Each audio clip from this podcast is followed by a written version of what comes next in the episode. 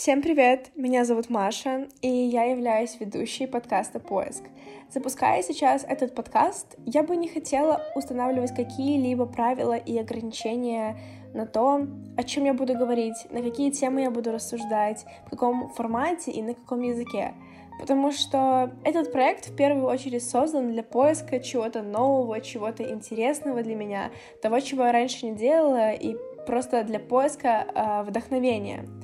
Формат и язык подкаста будут меняться из, из выпуска к выпуску, потому что на данный момент запланированы не только сольные подкасты, а также подкасты с гостями, и не только на русском языке, а также на английском. Пока что я не знаю, что из этого получится, но мне кажется, что будет интересно.